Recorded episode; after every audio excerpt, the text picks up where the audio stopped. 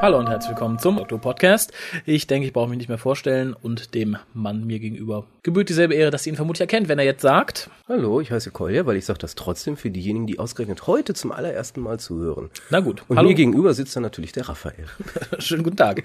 Du hast dich wahrscheinlich wie immer nicht über News informiert. Nö, kein bisschen. Das ist gut so, denn ich habe zufällig ein paar News zur Hand. Ach, da habe ich aber Glück gehabt. Ja, die schmeißt wir jetzt hätten einfach, jetzt keine. Würden wir die Zeit trotzdem rumkriegen, denke ich, oder? Denke ich auch. Gut, dann schmeiß sie jetzt in meinem Kopf. Zum ersten, hooray, hooray, hooray, am 31.03. ist es soweit. Ach, das wusste ich. Die neue Doctor Who-Staffel läuft an. Ist das definitiv? Ist das Datum endgültig definitiv und in Stein und alles und gemeißelt und so? Ich denke schon, denn für die Leute, die das Doctor Who Magazine lesen, da stand ja ursprünglich der 24. als Termin, hat sich allerdings verschoben, erst nach Druckende des Doctor Who Magazines. Insofern 31.03. ist das Datum, an dem wir alle möglichst vor unserem Fernseher sitzen sollten, insofern er BBC One empfängt. Wobei, ich muss an dieser Stelle einfach nochmal einwerfen, dass ich so ein bisschen das Verhalten der BBC leicht peinlich empfinde.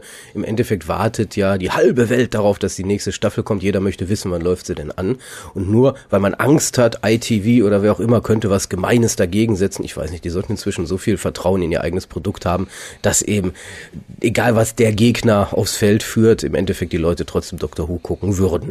Ja, gebe ich dir mittlerweile auch recht. Ich denke, diesmal war es tatsächlich zu knapp. Letztes Jahr war es ja doch so, dass man zumindest, ich glaube, 4 oder 5 Wochen im Voraus erfahren hat, wann es ist. Für mich ist es mittlerweile schon ein bisschen zu spät, denn eigentlich bin ich für das Arbeiten eingetragen, aber es wird jemand finden, der mich vertritt. So, dann die zweite große News diese Woche.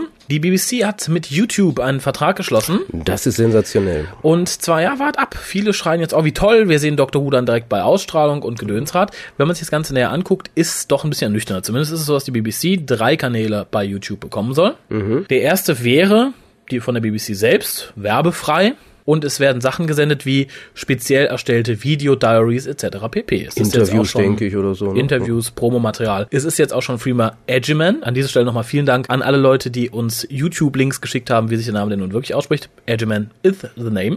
Das ist jetzt so ein bisschen so, wenn du was wissen willst, kriegst du nur noch an den Kopf geworfen, guck doch bei Wikipedia nach. Oder wenn du wissen willst, wie das ausgesprochen wird, guck doch bei YouTube. Ja. Hallo? Willkommen im 22. Jahrhundert. Ich fühle mich völlig alt.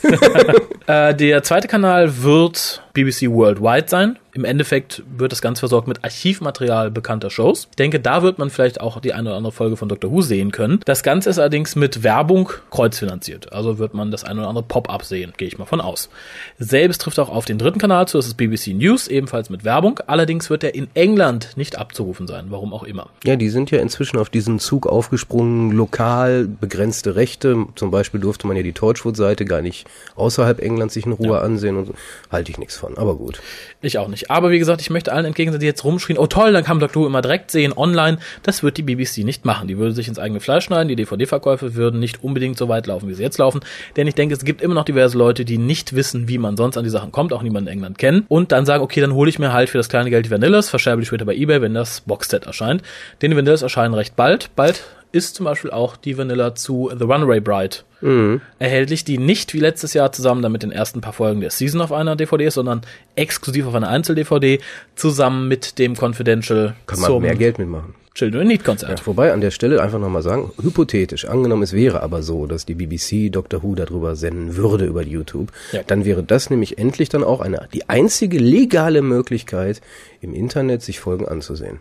Genau. Weil wir ja zwischenzeitlich schon aus diversen anderen Quellen die merkwürdigsten rechtlichen Vermutungen, wenn es bei Google oder wo steht, dann darf ich das gucken, dann ist das legal. Die Folgen waren bei Google Videos. Das ist legal, wenn ich die gucke, denn die DVDs sind mir zu teuer. Ja. Schöne Grüße an StudiVZ an dieser Stelle. Genau. Nein, nur an dieser Stelle halt nur sollte es wirklich der Fall sein und über diesen Channel würden die gezeigt, dann wäre das die einzig wirklich legale Möglichkeit, sich die anzusehen.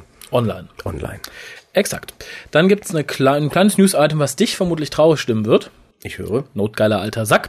Und zwar gab es... Was soll das denn wieder heißen? Wart ab. Und zwar gab David Tennant in einem Interview bekannt, dass eine unpassende Szene geschnitten werden musste, weil Martha, alias Freema Agyeman, unter Wasser ihre Unterwäsche ausziehen musste. Die Szene wurde gedreht, aber dann von den Produzenten geschnitten. Tja, ich sag nur Deleted Scenes on DVD.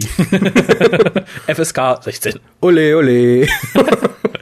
Dann gibt's News für die Freunde der Runaway Bride, denn David Tennant wird zusammen mit Catherine Tate dieses Jahr beim Comic Relief, also dem Red Nose Day, auftreten.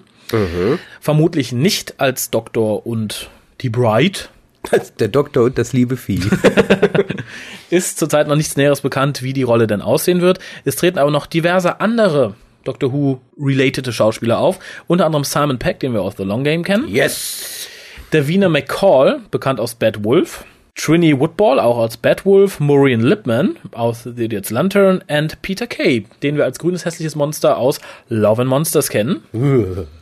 Ja gut, es ist aber auch immer schwieriger, glaube ich, Schauspieler in England zu finden, die nichts mit Doctor Who zu tun haben, weil ich glaube, wenn man was sein will, muss man da wenigstens mal jetzt... Irgendwann ist man durch, denke ich mal. Sei es jetzt über die Fernsehserie oder sei es über die Radioserie, wo wir auch schon mehrfach bemerkt haben, dass die schauspielerische Qualität dort doch deutlich zugenommen hat. Ja, vor allem, wenn man bedenkt, dass Doctor Who schon so lange läuft, dass es so viele Folgen gibt, ist es ja auch eher unwahrscheinlich, dass ein zumindest etwas gestandener Schauspieler noch nichts mit der Serie zu tun gehabt hat, vor allem, wenn er im Radiotheater und im Fernsehen wirkt, sage ich mal. Exactly. So, ein letztes News-Item werden die meisten von euch schon gesehen haben, und zwar gibt es auf der BBC Doctor Who-Seite www.bbc.co.uk/Doctor Who das erste Promobild für die dritte Staffel und den ersten Teaser. Ja, den gibt's. Ja. Wir waren geteased. Wir waren ja sehr geteased. Wir waren bedrücktes Schweigen.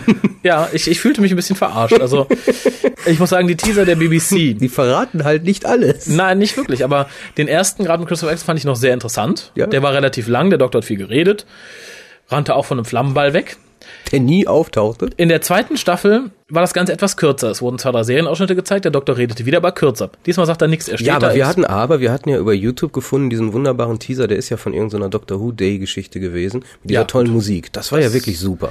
Das war wirklich sehr schön, aber wie gesagt, jetzt zur dritten Staffel gab es ja auch schon Teaser, wo man Ausschnitte aus der Serie sah, aber gerade diese Teaser, die extra für Promotion gedreht werden, wie damals mit Christopher Effect, dieser Komm mit mir. Renn weg, come with me. Genau, und oder das, wenn Billy was sagte. Das wurde ja in der zweiten Staffel für David Tennant kopiert, mehr oder weniger, wo er dann auch durch die TARDIS lief und so. Das wurde jetzt wohl wieder versucht, aber es ist ein bisschen gescheitert. Man sieht den Doktor und Freema im Splitscreen und es wird zweimal angehört, Two Worlds Collide, Meet, keine Ahnung. Und so weiter. Sehr wenig aussagekräftig, vor allem, weil es so kurz vor der Veröffentlichung der Serie ist. Ich denke, mittlerweile sollte man doch promomäßig ein bisschen mehr auffahren, als den doch recht bescheidenen. Ja, das war, Teaser. Jetzt müsste doch noch was kommen. Das kann's doch nicht gewesen sein. Aber das war's. Schaut ihn euch an. Das Foto selbst finde ich sehr nett. Gibt mittlerweile aber noch eine nettere Version davon. Und zwar hat jemand auf im Outpost Gallifrey Forum Freema Agyeman rausgeschnitten und Rose wieder rein.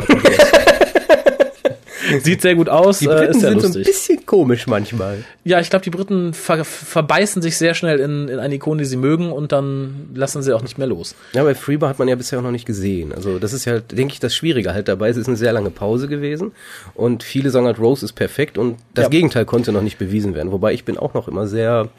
Ich bin gespannt, also ich weiß es nicht. Ich lasse mich da positiv überraschen. Ich denke, das Problem ist einfach, dass die Briten nicht loslassen können, wie man an Grandma Smith sieht. Oh yes, oh yes.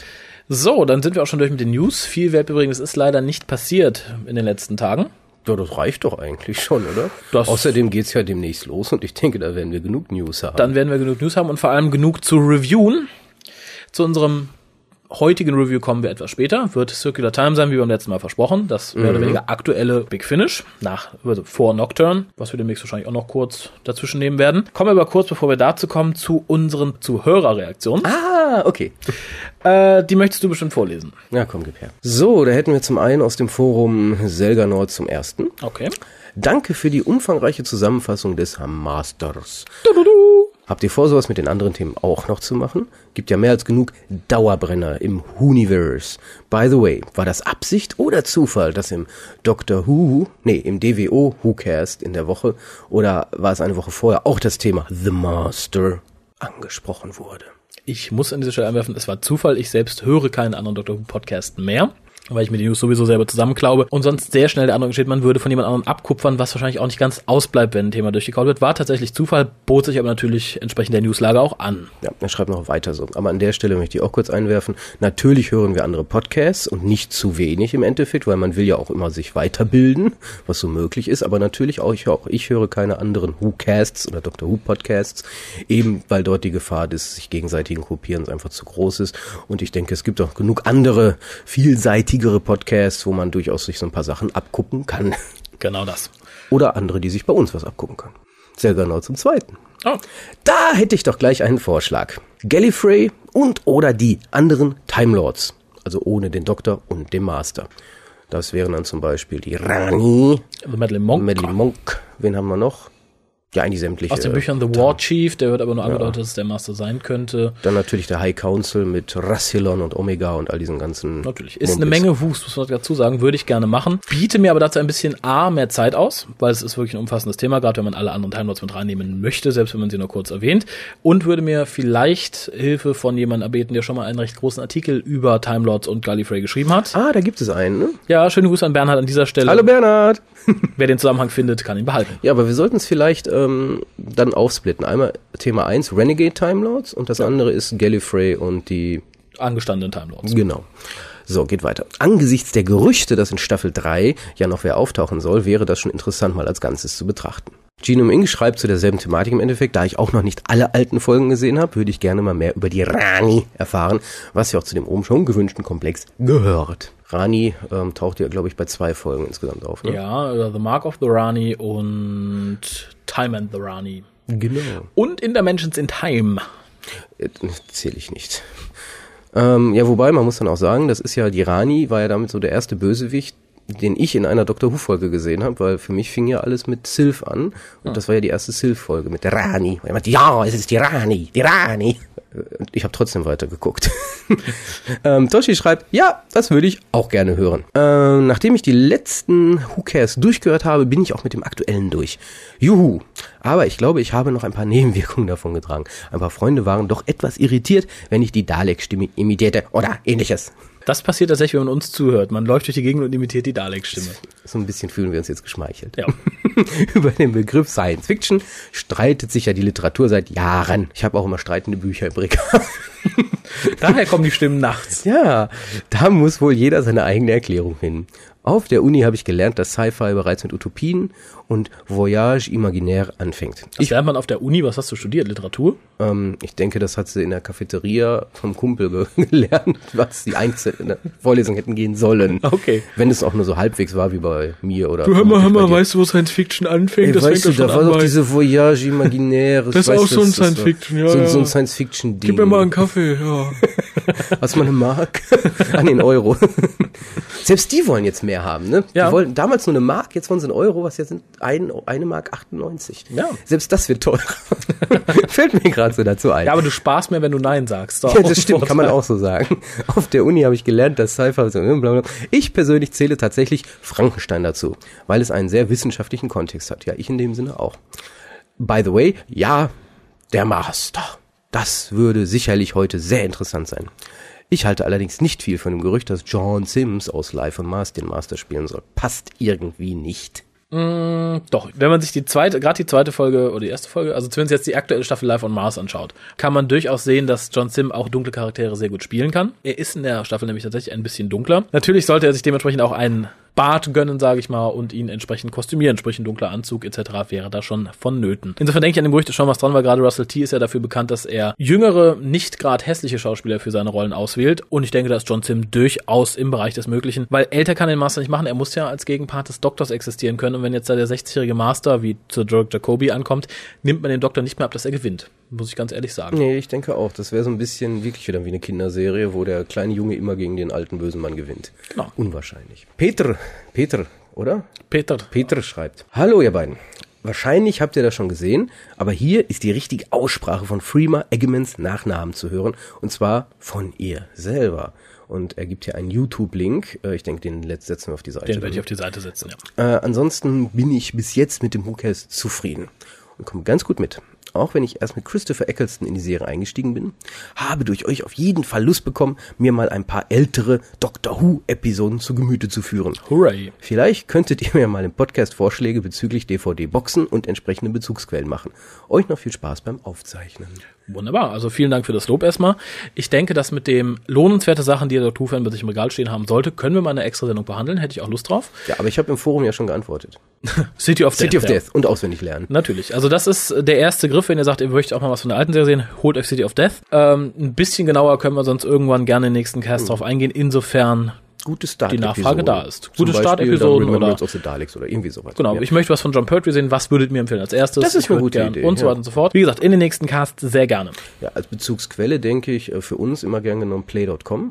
Weil günstig, allerdings nur bei kleineren Sachen, weil Zoll draufkommt, sobald man, ich glaube, über einen Betrag von 30 oder 40 Euro. Ich hatte bisher noch nie Zoll. Also ich denke, das ist immer dieses Glücksspiel, was man aus dem Ausland halt hat. Manchmal ja, manchmal nein. Also die kleineren Dinge gehen wohl immer so rüber. Mit CDs, DVDs hatte ich gar keine Probleme bisher. CD-Boxen sind bei mir auch beide bisher gut angekommen. Und DVD-Boxen, wobei das Problem da ist, dass die Staffel 1 und 2 Boxen wohl tatsächlich ausgezeichnet sind mit so einem hohen Preis, dass der Zoll den auf jeden Fall aufmachen würde.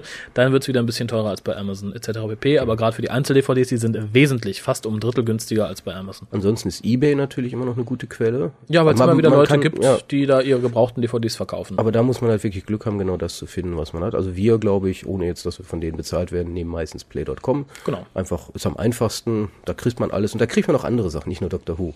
Exakt. Aber da können wir auch noch ein bisschen ausführlich drauf eingehen, wenn wir die Besprechung machen, was denn da am besten zu holen wäre. Können wir auch direkt gucken, wo es man es am günstigsten bekommt. Mhm. Ja, und dann hat unser Dauerschreiber Jens uns wieder eine E-Mail geschrieben. Hallo mal wieder. Hallo Jens, finden wir immer wieder gut. Ich freue mich immer, wenn er was schreibt. Ich freue mich immer, wenn irgendjemand über was schreibt. Nur ich frage mich, was er hier wieder geschrieben hat. Hasta la Pizza, Hukasta. Habt ihr eventuell Sharon als farbige Begleiterin übersehen? Ich weiß, wen er meint. Das ist die aus dem Comic. Ja. Comics sind immer so eine Sache. Okay, sie ist eine Comic-Begleiterin und taucht unter anderem im Miep und im Primo-Comic auf. Im WhoCast 28 geht's ab Minute 53 um farbige Companions. Er hat gestoppt. Also ist Freema jetzt schon die dritte farbige Companion-Frau, die praktisch mit dem Doktor unterwegs ist. Companion-Frau. Ich glaube, ich lese einfach weiter, sonst wird das nichts mehr. Abschlussplädoyer. Doppelpunkt. Kolja hatte ja im WhoCast gesagt, dass ich das mit dem Wort Homo nicht böse meine. Und da hat er vollkommen recht. Ich habe mit dem Wort weniger Probleme, da mein Cousin mich mal als Hete bezeichnet hat. Richtig geraten, er folgte seiner homosexuellen Neigung, während ich meinen heterosexuellen Neigungen folge. Wenn er mich also Hete nennt, warum soll ich meine Abkürzung nicht auch verwenden dürfen? Richtig so. An Torchwood nervt mich eben der Versuch, alle Menschen bekehren zu wollen. Alle müssen das jetzt toll finden. Heterosexuelle Beziehungen sind out. Versucht doch mal alle, versucht's doch mal alle mit dem eigenen Geschlecht. Wie Bernhard schon schrieb, versucht RTD sein Weltbild absichtlich oder unabsichtlich zu predigen und in die Welt hinaus zu katapultieren. Ganz ehrlich, da finde ich den Weg meines Vettern besser, der einem anderen Weg folgt. Ich bin so, wie ich bin. Welchen Weg jeder einschlägt, bleibt einem selbst überlassen, ob jetzt bi, homo, hetero oder sonst wie sexuell. Er bekehrt nicht. Er sagt nicht, du musst toll finden, was ich tue. Das Nicht-Bekehren hat zumindest bei mir für mehr Toleranz gesorgt als RTDs Agenda. Okay, schieben wir jetzt mal das Thema endgültig beiseite. Haben wir ja auch gemacht. Unsere Statements, denke ich, auch hier passen dazu und ja, sind für jeden nachzulesen. Ach ja, da war doch noch was. Deutsche Untertitel zu Doctor Who finde ich gar nicht mal so verkehrt, solange das Ganze vernünftig gemacht wird. Das Schlimmste in Sachen Untertitel-Synchronisierungswahn ist mir bei meinen Schwiegereltern passiert. Ein Film im Fernsehen, englische und russische Tonspur mit gleicher Lautstärke überlagert, dazu eine wahrscheinlich thailändischen Untertitel mitten durchs Bild. Das guckt man? Ich hätte das sofort abgeschaltet. Ja, aber ich glaube, das ist gerade bei den Russen und so weiter und so, die haben dann immer nur eine Synchronspur, egal aus welchem Land es kommt, dann ist ein dicker alter Mann, der synchronisiert alles durch. Die Frau und der erzählt Männer. Das dann auch. Das habe ich auch schon bei Polen, ist das, glaube ich, genauso. Ja, finde ich ganz, aber gut. Es hat was. Mhm. Das Beste war aber die einzige russische Synchronisationsstimme, die alle 10 beteiligten Schauspieler in derselben monotonen Stimmlage gleichzeitig versuchte zu synchronisieren. Wow, super, genial. Selten habe ich sowas Schlechtes gesehen. Hoffentlich passiert das nie bei Doctor Who. Doch in Russland und Polen. Bis zum nächsten Cast. Jens. Gut, zum einen möchte ich sagen, ich hatte ja gehofft, dass diese Sendung die erste Sendung sei, die ohne das Wort Torchwood auskommt. Haben wir leider nicht geschafft. Schade, ansonsten danke für den Brief und dass die Russen denken, dass die im Ausland alle mit einer Stimme sprechen, wissen wir dann vermutlich jetzt auch. Ja. Eine Zuschrift haben wir noch, und zwar von Anissa alias Toshi. Anissa? Ja, aus dem Forum. Toshi aus dem Forum. Ja, aber Anissa. Ja. Noch nie gehört. Wo kommt der Name her? Keine Ahnung. Lieber Anissa, wo kommt der Name her? Das habe ich noch nie gehört. Würde mich jetzt mal interessieren. Hallo ihr zwei. Ich bin immer noch beim Aufholen. Das haben die alle gemacht. Urlaub. Das ist ja unglaublich. Unter YouTube ist mir dann ein nettes Video über den Weg gelaufen. Ich weiß nicht, ob ihr es schon kennt. Ich schicke den Link mal rüber. Ich fand es sehr spaßig. Vor allem, weil ich jemanden kenne, da könnte es fast genauso in der Bude aussehen. Liebe Grüße, Anissa, alias Toshi. So, das ist so ein Hammerlink, aber den will ich trotzdem jetzt vorlesen. Wenn du das möchtest. Ich setze ihn aber auch nochmal auf die Webseite. Ich möchte das einmal machen, weil du machst den Scheiß ja auch immer. Gut. http://whatschragezeichenv=groß, E, klein, E, 6 groß, U, klein, E, groß, E, M, klein, O, 2 großes D, 3 großes D, 4 großes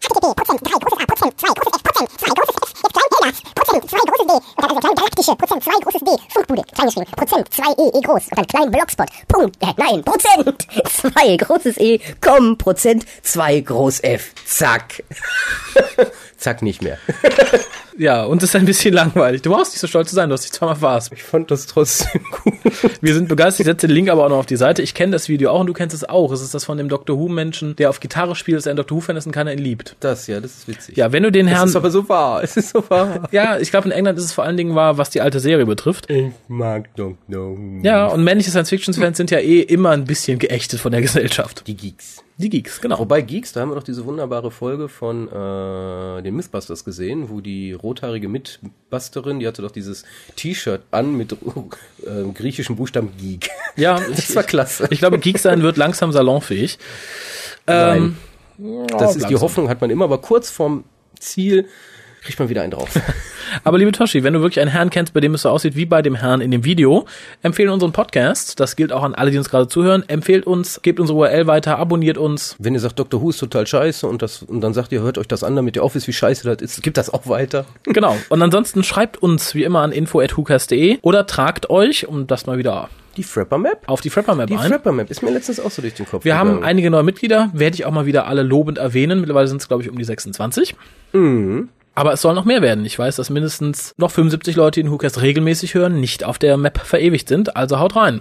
Aber gut, kommen wir dann zum Review von dieser Ausgabe, nämlich zum Review von Circular Time. Für alle diejenigen, die es noch nicht gehört haben, gibt's erstmal einen kurzen Trailer, damit ihr zumindest ein leichtes Verständnis davon bekommt, worum es geht. This is everything I ever wanted. Here. A wife and children, a home, a life based in time, surrounded by seasons, cut off from bigger things. So who is it this time then? Alien invaders or a mad scientist? A fellow Time Lord, strangely enough, Cardinal Zero. Well on his way to getting a seat on the High Council and who suddenly decided he's had enough and wants to go and live in the trees. Doctor, what a pleasant surprise. And here I was expecting an assassin, some sneaky little interventionist. Forgery. Of all the stupid things to be arrested for, Nissa.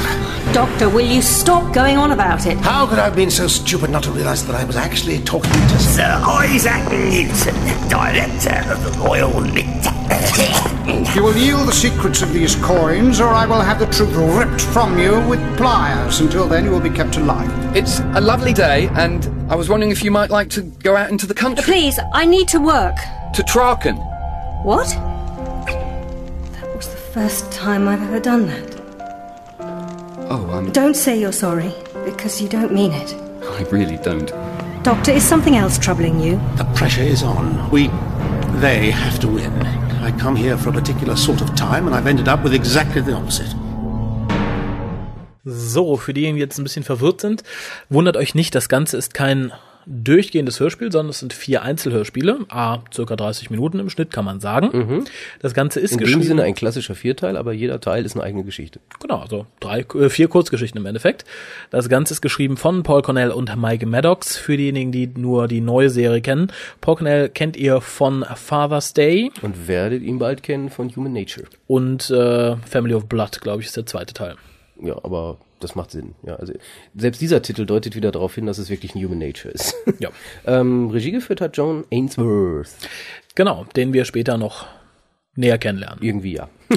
Ja, wobei 4 Kurzgeschichten sind aber durchaus im gewissen Sinne verbunden. Also die Idee ist halt das mit dem Leben. Also die heißen ja nicht umsonst Spring, Summer, Autumn, Winter. Das ist halt so diese Entwicklung.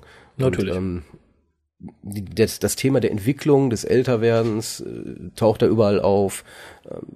Da könnte man natürlich in die Tiefe gehen, wollen wir glaube ich gar nicht, aber alle Geschichten haben eine gewisse Verwandtschaft. Genau, fangen wir mit der ersten mal an. Die schlechteste. Die schlechteste von allen ist Spring. Geht im Endeffekt darum, dass der Doktor von den Time Lords ausgeschickt wird auf einen Vogelplaneten, dessen Name mir gerade entfallen ist, um den verrückten Time Lord Cardinal Zero davon abzuhalten, die Geschichte dieses Planeten zu ändern. Gespielt von Hugh Fraser. Genau. Der Doktor schafft dies leider nicht, wie man am Ende zugeben muss. Ich möchte jetzt nicht zu viel verraten, sondern hilft diesem Colonel Zero im Endeffekt dazu, das zu verwirklichen, was er eigentlich vorhatte. Mhm. Und jetzt hätte ich fast was gesagt, aber wir wollen ja nichts verraten. Was so ein bisschen stört, ist diese ganze Geschichte um die Vögel, die nicht fliegen können, aber dann doch fliegen wollen, und ist alles so ein bisschen langweilig. Ja, aber ich denke, und das ist auch das, worauf dieses Release abzielt, soweit ich es mitbekommen habe, es spiegelt ziemlich gut die Ära des 5. Doktors wieder, genau wie alle anderen 3 Teile auch. Man sah vor Augen praktisch eine Kulisse, ähnlich wie in Kinder. Ja, richtig. Bunte Naturvölker, relativ kulissig, aber doch offen gehalten, also im Endeffekt ein Dschungel im Studio. Und so wirkt es. Insgesamt ganz nett. Colonel Zero fand ich als Gegner von der Idee her sehr nett, weil das, was er vorhatte, ist nicht dumm. Es ist, glaube ich, der einzig schlaue Plan, den ein böser Time Lord bisher gefasst hat. Ja. Und er geht auf, das ist erstaunlich. Also der Doktor gewinnt ja sonst meistens gegen seine Time Lord-Rivalen. Diesmal nicht, und die Folge endet, damit der Doktor sich schnell wieder verkrümeln muss. Ist aber auch nicht schlimm, dass er nicht gewinnt, weil es ist ja, wie gesagt, ein Vierteiler, und wir haben ja jetzt noch 3 andere Chancen zu gewinnen. Genau. Anderer bekannter Sprecher übrigens, Toby Longworth, sprach da eine Rolle. Den ihr unter anderem kennenlernt in dem Zeichentrickfilm, der zusammen mit der 3. Staffel im Doctor Who Confidential ausgestrahlt wird. Richtig. Die zweite Geschichte, Summer, die ist, die finde ich persönlich mit beste von der Story her, von der Darstellung her und ja, vom Inhalt her und von der total Verrücktheit her. Ja, interessanterweise spielt ausgerechnet die Folge Summer in einem Kerker. Richtig. Der Doktor und Nyssa sind nämlich gefangen genommen worden von Newton. Sir Isaac Newton. Sir Isaac Newton, gesprochen von niemand anderem als dem Doktor. Ja, David Warner, die Leute, die ihn nicht kennen, er hat den Doktor im Unbound Sympathy for the Devil gesprochen und ist ansonsten auch ein nicht gerade unbekannter Schauspieler. David Warner sollte jedem was sagen, und sei es nur aus Star Trek 5. Star Trek 5. 5. Diese Reise zum Rande des Universums, in Wirklichkeit ins Zentrum der Galaxie. Aber ist ja auch scheißegal. Genau. Ja, das Ganze spielt im Kerker, und Sir Isaac Newton wird hier, denke ich mal, auch so dargestellt, wie er war. Ein ziemlicher böser Mann. Ja, ziemlich exzentrisch, sehr, egozentrisch. Ja. Überdreht. Kirchlich motiviert, aber trotz alledem Wissenschaftler, was natürlich eine innere Zerrissenheit zur Folge hat. Und die witzigste Szene überhaupt, wo er auch dann völlig durchdreht, ist, wie er anhand einer einzigen Münze die Zukunft vorhersagt. Und ja, auch ziemlich genau. Mehrere Münzen. Ja, aber es ist halt, im Endeffekt war es eine einzige, die ihn dann den Hinweis gegeben hat, dass es Zukunft und auch genau die Zukunft sehr genau getroffen hat und auch irgendwelche, glaube ich, Weltkriege. Und ja. Ich glaube, er hat sogar die Invasion der Daleks vorausgesagt, weil das englische Imperium ja vernichtet werden würde und so, und das war ganz witzig. Und es machte sogar Sinn, das ist ja das Erschreckende. Ja, es ist tatsächlich eine sehr intelligente Folge, wenn man sie sich mal in Ruhe anhört. Kleines Schmankerl, sag ich mal, am Rande, es hat mich in der Bahn dazu verleitet, sehr laut loszulachen. Und zwar zitiert der 5. Doktor an einer Stelle einen Song von Jon Pertwee, in dem Jon Pertwee sich selbst als Doktor besingt, und es ist sehr lustig. I cross the void beyond the mind. The secret truth they never find. Um halt einen der Kerkermeister zu beeindrucken, indem er aus Stroh Gold macht. Ja. I cross the void beyond the mind to seek a truth they'll never find. Don't follow you. Wobei, das wäre natürlich eine wunderschöne Szene für Tom Baker so ein bisschen gewesen. So, das ist so vom Humor eine Tom Baker-Geschichte gewesen. Und so, und hier ist es jetzt so, oh, ich habe das jetzt nicht mitbekommen. Du kannst das nochmal machen. Noch mal sehen. Wie, du hast das nicht gesehen? Das für jeden, der Douglas Elmis mag, ist diese Szene, glaube ich, goldrichtig. Die ganze Folge endet dann auch relativ offen. Der Doktor und Nyssa, denen gelingt die Flucht. Mhm. Und das war's. Kein Gewinner, kein Verlierer. Flucht. Genau. Sehr nett. Autumn, oder wolltest du noch was sagen? Ich wollte auch zu Autumn kommen, wo wir nämlich gerade beim Thema kein Gewinner, kein Verlierer waren. Bei Autumn, und das halte ich dieser Episode groß nachher, es geht eben nicht wirklich ums Gewinnen. Es gibt in dieser Folge eigentlich keine Story. Nee, richtig. Null. Und das Ganze, und das ist auch jetzt muss ich es doch sagen, im Kontrast zu Torchwood, was ja sehr oft für sich rausgenommen hat, character-driven zu sein und erwachsen und emotional, auf einer emotionalen Basis. Diese Folge schafft es in knapp 30 Minuten, eine emotionale Geschichte zu erzählen, ohne dass wir einen Bösewicht haben. Ohne dass wir irgendwelche wilden Ereignisse haben. Es geht im Endeffekt darum, dass der Doktor und Nyssa Urlaub machen. Er, um Cricket zu spielen für eine Mannschaft. Weil er das jedes Jahr macht. Genau, und sie, um ein Buch zu schreiben über die Ereignisse, die dazu führten, dass sie mit dem Doktor reist. Also sprich den Tod ihres Vaters, den Untergang von Traken. Wobei das ja eigentlich die Geschichte des Erwachsenwerdens von Nyssa ist. Genau. Das insbesondere wiedergespiegelt im Buch, was ja erst dieses naive, kindliche, alles ist schön, bis zum Bösewicht dann. Genau, also eine sehr bildhafte Episode, die im Endeffekt dazu dient, Nyssa zu entjungfern, ne? Kann man nicht anders sagen. Nein, gut, es dient nicht dazu, sie zu entjungfern, sondern sie aus einem Mädchen eine Frau zu machen. Genau, und das klappt sehr gut, ohne dass man irgendwelche Anzüglichkeiten drin hat, ohne dass man wild auf die Wir sind ein Erwachsenen-Serie-Haubitze schießen muss. Ich stelle mir gerade vor, was RTD aus der Folge gemacht hätte. Ein Porno. Oh mein Gott. Aber ohne nackte Frau. Ja, Nissa wäre ein Mann. Nissos. Nein, eine ganz wunderschöne Folge, finde ich von der Atmosphäre mit eigentlich die schönste von den vieren. Ja, sie ist einfach warm, es ist schön, es wird auch an keiner Stelle langweilig. Man hat jetzt nicht, dass man sagen muss, oh, wie langweilig, emotionale Geschichte und so. Es ist schön, es ist nachvollziehbar, es ist realistisch. An keiner Stelle irgendwie pervers, schmierig oder sonst was. Und ich denke, ich bin mir sogar fast sicher, dass diese Folge so ein bisschen das Gegenstück zu Torchwood war, was Unsinn ist, weil sie schon geschrieben war, als Torchwood lief. Ja, vielleicht wollte Paula einfach zeigen, so macht man's. Ja, ich denke, das steckt eine ähnliche Idee, dass man sagt, okay, wir wollen halt eine Charakterentwicklungsfolge, wir wollen auch eine mit einem im Endeffekt erwachsenen Content, aber wir schaffen es trotzdem, sie ohne irgendwelche, ich möchte jetzt nicht Perversitäten nennen, sonst fühlen sich die Schulen wieder angegriffen, ohne irgendwelche Verfänglichkeiten zu realisieren. Es klappt ausgesprochen gut, es endet auch wieder relativ offen, indem Nissas erster Mann, in Anführungszeichen, morgens erwacht und sie ist mit dem Doktor abgereist. Mhm. Aber auch die Geschichte um den Doktor, dieses Cricket-Spiel ist, denke ich, auch eine sehr männliche, erwachsene Geschichte, wo es halt wirklich ums Gewinnen, ums Verlieren geht, ums sich aufopfern für sein Team, wo sich ja wirklich jemand opfert für sein Team. Auch das ist eine durchaus zuhörenswerte Side-Story. Aber auch wieder emotional-based und nicht story-driven. Weil es geht halt wirklich nur um ein Cricket-Spiel. Punkt. Es geht um nichts anderes.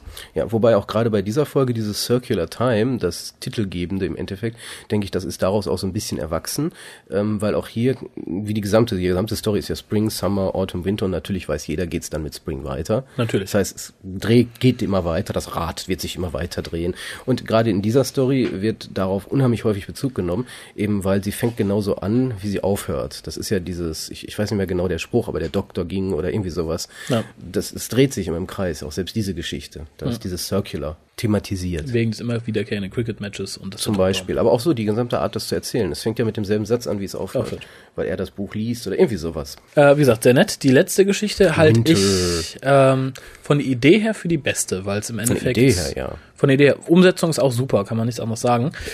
Die Geschichte spielt lange, nachdem der Doktor und Nissa getrennte Wege gegangen sind. Nissa ist verheiratet, hat Kinder, zeigt so mehr oder weniger ihren Lebensabend in Anführungszeichen. Also so endet ihr Leben im Sinne von bleibt es für sie. So wird es sein. Sie hat ihren Frieden gefunden. Genau, sie benutzt eine Traummaschine ihres Mannes. Der im Endeffekt Psychologe ist oder sowas in der Richtung. Genau, und halt so eine Maschine zum Traumauswerten benutzt hat und kommt halt mit dieser Maschine, mit dem Doktor in Kontakt, hält das Ganze erst für ihren Traum, wohingegen der Doktor sagt, nein, ich bin kein Traum, das ist real. Oder beziehungsweise sein Traum, wenn überhaupt, dann sie in seinem Traum. Genau, was auch zu einigen witzigen Dialogen am Anfang führt, weil sich jeder gegenseitig unterstellt, dass das ja wohl sein Traum sein muss, weil... Da taucht noch der Mann auf. Der Mann taucht später, zum späteren Zeitpunkt auch noch auf.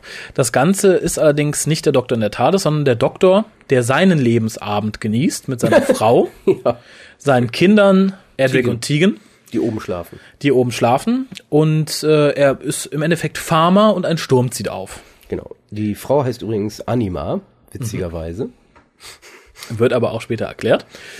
Ja, ohne jetzt zu viel verraten zu wollen, oder machen wir es anders? So, also für diejenigen, die nicht wissen möchten, wie es ausgeht, spult einfach mal so eine Minute vor, dann sollte es erledigt sein oder zwei. Denn wir fassen kurz zusammen, worum es ist, weil ich finde, es ist eine geniale Art, eine Geschichte zu erzählen. Das Ganze spielt während des Todes des 5. Doktors, also während er am Boden der TARDIS liegt und stirbt, spielt sich diese Folge in seinem Kopf ab und er ist mit Nissa connected in diesem Moment. Irgendetwas hindert ihn aber dran zu regenerieren. Im Endeffekt der Master. Mit niemand anderem als Chameleon. Chameleon ist verkleidet als Frau des Doktors und der Master versucht halt den Doktor in dieser Traumsequenz festzuhalten, damit er nicht regeneriert. Damit man hört ja auch ständig sein Lachen im Hintergrund. Man sieht den Watcher das Haus umkreisen, den man noch kennt aus der Regeneration von Peter Davison aus Tom Baker heraus. Mhm. Und auch diese ist ja diese berühmte Szene der Regeneration von Peter Davison, wo in Colin Baker, wo er diese ganzen alten Companions sieht und all diese gesamte Szene, die wird halt aufgebröselt in dieser Folge und man merkt, man kommt da immer wieder hin zurück. Genau, warum man die Companions da sieht. Eine ganz schöne Sache, vor allem ist es eine sehr bildhaft erzählte Geschichte mit sehr vielen versteckten kleinen Hinweisen. Eine Szene, die mich enorm beeindruckt hat, obwohl es eine ganz kleine war, dass Peter Davison, also der 5. Doktor, irgendwann sehr verwirrt ist und anfängt zu zählen und er zählt 1, 2, 3, 4, 5 und fragt dann, was kommt nach 5? Und das ist natürlich der 6. Doktor, das ist dann die 6, zu der jetzt generiert. Er hat ihn ja gesehen, weil es geht ja darum, er muss den 6. Doktor finden, sonst kann er nicht regenerieren. Er muss den Watcher finden. Ja, aber es ist halt, ist er ja im Endeffekt, darum geht's halt. Ja, aber es ist halt tatsächlich sehr nett, gerade viele Leute, die Peter Davison und Tom Baker Endära sehr gerne mochten, denn wir haben den Watcher wieder, der das Bindeglied zwischen den beiden Doktoren war. Wir haben Chameleon wieder, der den 5. Doktor leider nur in 2 Folgen aktiv begleitet hat. Ja, aber war ja auch eine doofe Erfindung.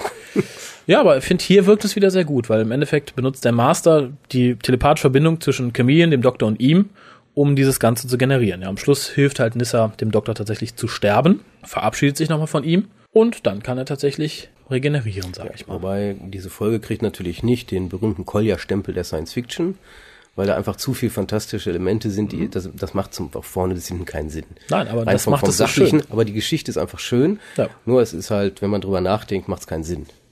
Das ist das, was vielleicht schade ist. Vielleicht hätte man da noch, aber ist trotzdem schön. Ja, insgesamt bin ich von dem Release sehr begeistert, weil vor allem zeigt es zum einen, dass halbstündige Folgen gut klappen können, was uns ja bei den nächsten Big Finish Releases bevorsteht. Da haben wir fast jedes Mal, bis auf ein paar Ausnahmen, immer einen Einteiler dabei. Bis auf Sylph. Der hat zumindest dieses Jahr noch nur 4 Teiler. Aber gut, lassen wir uns überraschen. Zumindest sieht man hier, dass es sehr gut klappt, dass man eine durchaus gute Geschichte, vor allem auch eine sehr bildhafte Geschichte in 30 Minuten sehr gut erzählen kann. Wir sehen außerdem in diesem Release, dass eine emotional-based Story sehr gut funktionieren kann, ohne irgendwie verkrampft wirken zu müssen, wie wir es von einer anderen Serie, deren Namen ich jetzt nicht wieder erwähnen möchte, kennen. Ja, wie gesagt, in allem extrem zufrieden.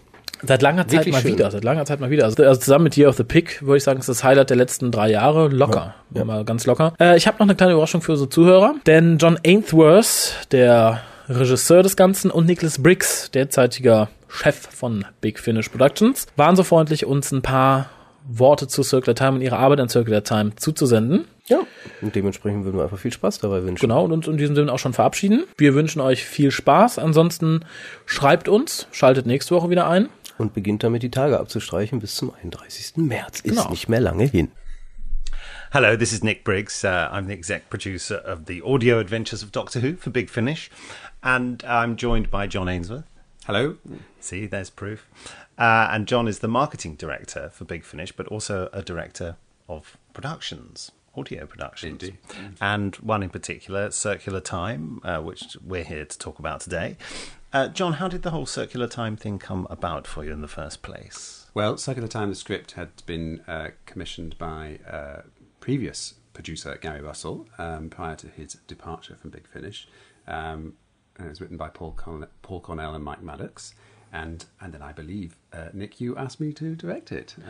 That's right. I asked the question knowing the answer. Indeed. Yes. So, yes, and of course I was very happy to do it. But really came to it not having any knowledge about it. So it really was just a case of read the script, because sometimes obviously the director's involved a bit more with the script in its development stage. But this time it was, here's a script, do it. And indeed we did direct it more or less exactly as it was written, I think, with 1 or 2 minor cuts, I think. Which was great because, you know, all the work had been done, so I could just get on with thinking about casting it, etc. What were your first thoughts about it, given that it was quite a departure in that it was 4 separate stories? I really liked that idea, actually. It sort of, I felt it, especially once I had read the whole script, I realised it gave us opportunities to tell stories that we couldn't do in the 4-part structure. I mean, I think all of the 4 stories in Circular Time are good stories, but there's no way really any of them would work as a 4-part story. And they're not really, apart from possibly the first episode, Spring, they aren't really structured in the same way that a normal Doctor Who would be. They are perhaps more about more character-focused ideas. Yes, they are, yeah. Did you know whether or not it had been commissioned by Gary to be like this, or whether this was something that Paul and Mike, the writers, had offered? I'm not sure, to be honest. I wonder. But I suspect it was Paul Cornell's idea. I think probably Paul came to Gary and proposed it.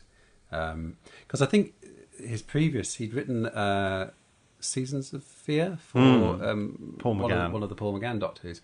And that is a little similar to it in that I think it hops around in different time periods. So each episode, although I think it has some of the same characters in it, so it had already sort of split it up. And I remember reading at the time, Paul saying he quite liked the whole sort of Keys of Marinus type of idea, in which sort of jumps around and each episode is quite self-contained. So I think maybe this was just an extension of that, you know, taking it even further, making them completely isolated. What was your first challenge as a director coming to the project? My immediate concern was being able to cast it in such a way that it didn't look like we were reusing all the same actors again and again. I was very keen that each episode, apart from the final one, because it didn't lend itself to this, each episode should have a sort of guest star role in it. So the first three definitely did that, and we managed to do that. And there was a little bit of cast duplication, but I did it in such a way that they were quite different characters, so hopefully that came off. And now I think over the years, a lot of people identify which are their favourite Big Finish stories by the writer. It always seems to be that the writer they think of, and I think there's very little understanding of exactly what a director does. So how would you? I mean, you've talked about the casting there. What is the function of playing devil's advocate? Because of course I'm very persuaded of the worth of a director. What's the point of a director? Need there be one? Surely, if you've got a good script, the actors can just read it out and it'll be fine. I have to say, I think if there was no director, it just would fall to bits. I mean, in a lot of ways, the director is the manager of it. Really, it says. I mean, the artistic side things aside, there's lots of practical issues. Just like getting the cast together in the first place, making sure they've all got the scripts,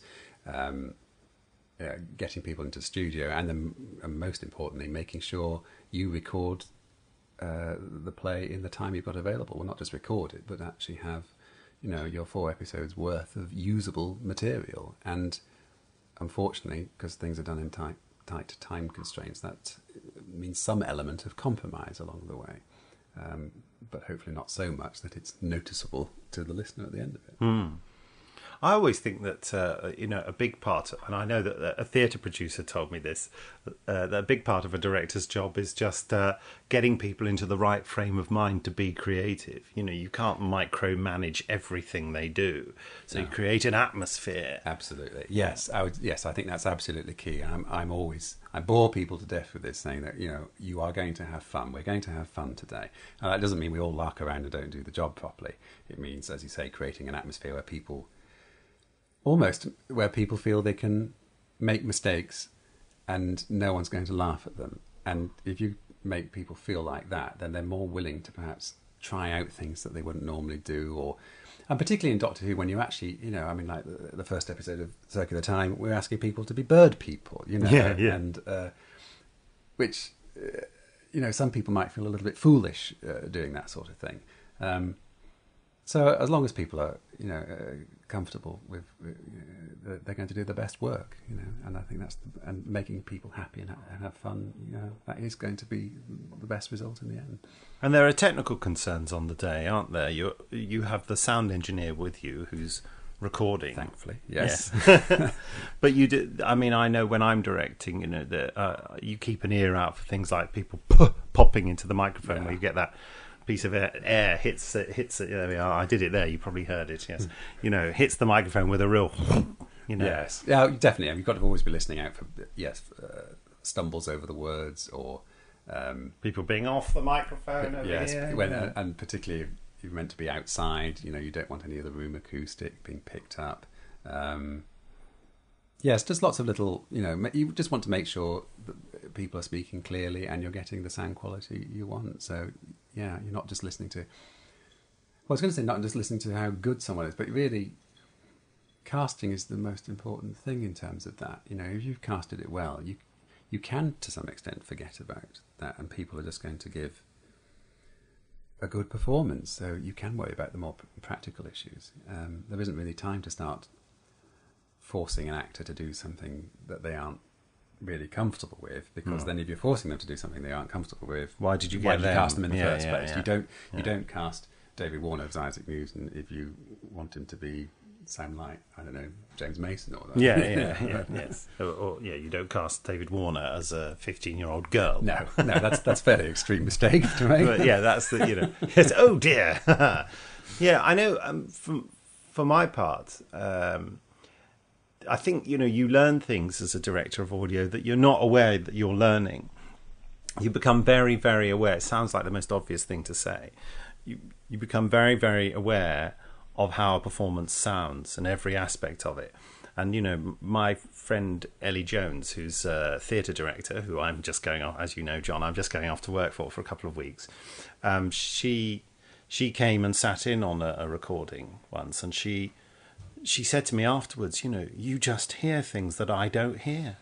She said, you hear people's breath, and you say things like, I think actually it'd be quite nice if you there's an intake of breath there, and you stop yourself, you know, and yeah. You know, she said this stuff, and she said you would stop a take because something wasn't right. She said that I just couldn't hear. Yeah, well, and often when I've been to see theatre with her or seen something she's directed, you know, I've said, you know, what a shame that actress's voice wasn't as expressive as it could be, and she said she doesn't hear it, because she sees the whole performance, whereas I'm very attuned to how just the voice is communicating. And I think you do. Yes, you're right. You do learn that without even realising you're becoming so focused on things, and which is good, really, because it's almost an unconscious reaction to things. Yes, and you can just rely on that instinct. I suppose that's what it is, isn't it? And I think I personally have picked up on it a lot, doing post-production and editing over and over again. When you keep hearing the same bit of dialogue, you start to hear rhythms in sound and stuff. And I find it, by the by, it just affects my... the best way for me to remember something is to say it out loud. Right. You know, if I look at a phone number and then go to the phone to dial it, I've forgotten it by the time I look to the phone. But if I say it out loud, I remember the tune of it in my head, and I'm... Right, the rhythm of it. Yeah, yeah. It's, you know... And talking of sound and post-production, of course, the director's involvement doesn't finish in the studio. Exactly. That's an important thing. It's not just about actors and then leaving the studio and it all miraculously happens. I mean, even because you do a lot of your own post-production, or usually do your post-production when you direct something. I don't, not being a technical person, but I do work closely with the editors and listen to... They send me sound files by email or over the net somehow, and I send them back dozens of notes and saying, change this timing of this infinitesimally, or that sound effect doesn't work, or bring that in louder. Levels is a big thing, making sure the levels of dialogue and sound effects work together, because sometimes, you know, if someone's talking close and the footsteps are a long way away, you think, well, how can their feet be so far away from their voice? And, yeah. And all sorts of things like that. So, and that's quite a long process. I mean, certainly for the editor, that's a big job. You know, yes. We're talking of 4 or 5 weeks, quite intensive work, really. Can you think of any? We've got some great sound design going on here. There's some crashing about going on in the kitchen next door to us. Can you think of any specific sound design issues that came up with Circular Time? Yeah, I'm trying to think. It is a bit weird. It's like you forget things, really, once you've finished the project. I remember in spring, quite a big important sound effects sequence was at the end, towards the end of episode 1. So I hope I'm not spoiling this too much. But there's a transformation happens, and this creature has to fly out of this lake, and a big splash, and there's all sorts of TARDIS noises tied in, and it's quite a big, complicated sound effects sequence. And that took quite a few goes to sort of refine and get right, working with the editor. But those sort of complicated sequences, I mean, I think they're quite time-consuming to build for an editor. So, yeah, you have to be careful about those. I'm trying to think of anything else since spring, summer. I'll tell you something I find interesting. Think about the episode Autumn in this one, because Autumn's got a sort of contemporary setting. You know, it's an English village. And I think often...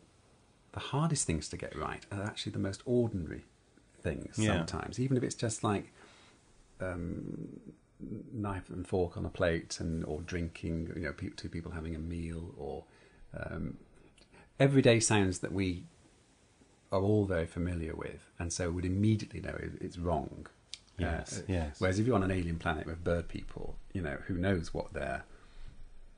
fanfares or town sounds like. Yeah, exactly. You know, so it's actually recreating real life, which I think is the most difficult. And I often find the things I get most excited about are when we get those little tiny things right, which aren't the big sound effects at all, you know. But I just feel that's quite an achievement when we do that. And just really to backtrack a little, just for, I suppose, our final section of this. I was just thinking about the actors you cast. I wonder whether you had any specific comments about your main guest actors and why I cast them. Yeah, yeah, and also what kind of experience they had, you know, doing. Yes. Did they have fun, or did they come in the control room and punch you? I've yet to be punched by an actor on any production. But yes, I think everyone had fun on Circular Time. The main guest actor in Spring was Hugh Fraser, who is perhaps most well known for playing Captain Hastings, who is Poirot's sort of companion in a lot of the... I think he played the Duke of Wellington as well. Yes, he was in the Sharp series. Yes. Yeah, that's right. Yeah. I think he did that quite recently as well. And he's one of those familiar faces on British television. And I just wanted someone who was terribly charming, but a sort of charming cad, and he just seemed to have the perfect voice for it. And he came in and he was, you know, he clearly read it, knew exactly what was required, didn't need any kind of sort of, no, do it differently, Hugh. He knew how to do it. And so I was very pleased with that, because I thought, well, that was a well-cast part. You know? The second episode, Summer, that was, of course, a big, wonderful part of Isaac Newton. And David Warner was the obvious choice. I just directed David Warner in A Sapphire and Steel, and which had been a very pleasant experience, which you were in as well. I was, yes. And David Warner made it extremely clear while he was doing that he wanted to work for Big Finish a lot more. He took me to one side at lunchtime. He said, "Who do I talk to?" And I thought, "Oh dear, what is the problem here?" And so I walked away from this table with him, and he said, "Now listen, I want to do a lot more of these, so can you please employ me some more?" I thought he was going to complain about something. He said, "I love this. I would like to do it every day of the week." He said he would. He does enjoy it. So we took him at his word, and I think he particularly enjoyed it, because I think it was quite a contrast to the party plays and stuff like Steel, which is quite minimalist in many ways. And of course, this Isaac Newton part was quite must have been huge fun to play, and had lots of great lines like "tear out his fingernails" and you know. And "don't spit in his food unless I tell you to." Yeah. David's brilliant at that kind of random anger, you know. It's very, quite dismissive and dry and very funny without actually sort of cracking a joke, isn't it? Really? Yes.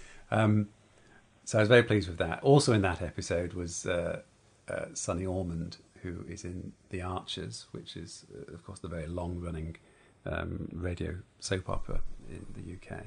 And I'd worked with her previously on the Benny Summerfield episode. And she's just got the most amazing voice, hasn't she? It's someone you can tell, someone who's done radio for years and years, and absolutely knows how to work the microphone. She knows exactly what she's doing, but because she's playing a long-running character in a soap opera, she's very keen to be able to do other things. And this one was a bit of a... She played the jailer's wife in this, and so it gave her a good excuse to go over the top a little bit, which I encouraged, as I did to Jez Fielder, who played the guard. And I said, lots of snot and coughing and things, which is perhaps a bad thing to say to Jez, because he just completely go for it. Yeah, he doesn't need any encouragement.